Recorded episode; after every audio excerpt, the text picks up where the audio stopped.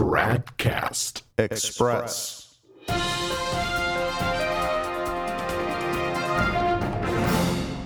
Tradcast Express. It's Thursday, March 8th, 2018.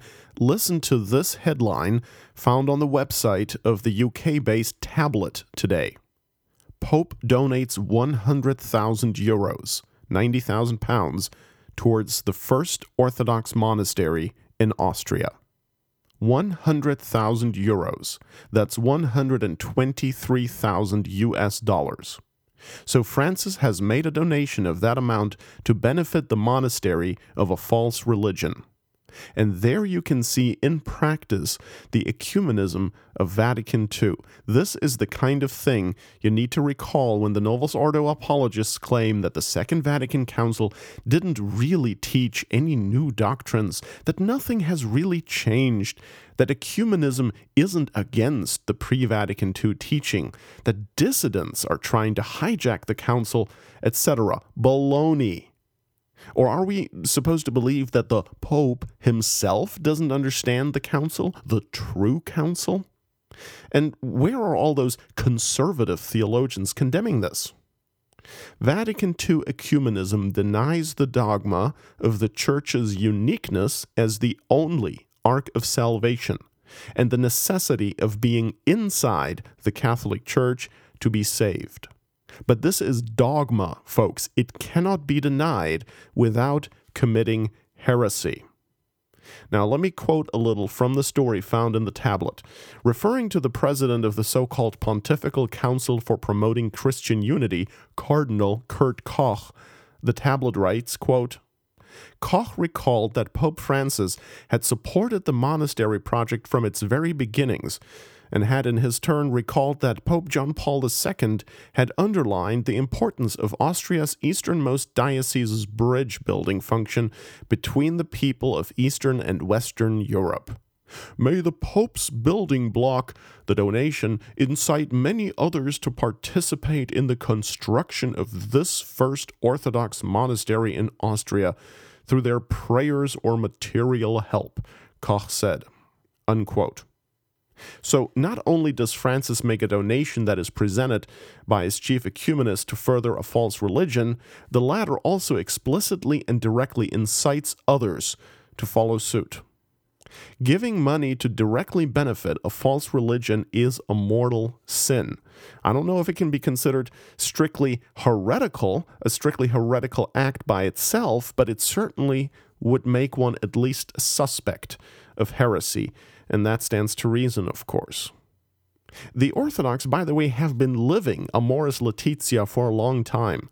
Yep, the Eastern Schismatics permit you to trade in your spouse for a new one if you show buyer's remorse at some point, but only, I think, up to two or three times. Well, of course, anything above and beyond that would obviously be, you know, adultery or something. Our Lord Jesus Christ founded only one religion, one church, and that church is the Roman Catholic Church, as it was known until the death of Pope Pius XII. Therefore, supporting any other religion means to help oppose the religion revealed and founded by God Himself. This is a sin that you do not want to have to answer for when God calls you to judgment. In other news, the Church of Mercy, Tenderness, and Encounter is trying to shut down a news portal that has been severely critical of Francis. The website in question is the Spanish speaking infovaticana.com. According to veteran Vatican journalist Marco Tosatti, as well as Info Vaticana, the Vatican Secretariat of State has contracted the prestigious multinational law firm Baker McKenzie to get that pesky Spanish news portal shut down and the domain name infovaticana.com seized by the Unholy See. Infovaticana was given an ultimatum of seven days, which has since been generously extended to six months. What is the reason?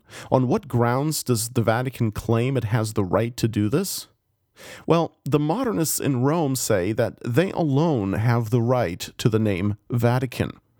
Now, that's ridiculous, of course, not only because they are the ones that are illegitimately occupying the Holy See to begin with, but also because the idea leads to absurdity. Think about what consequences this logic would have. Federal Express can't call itself that anymore because it's not part of the federal government. The New York Times runs into problems with the state or the city of New York because it's using the same name. Could a magazine about life in Italy not call itself Italian Living unless the nation of Italy agrees?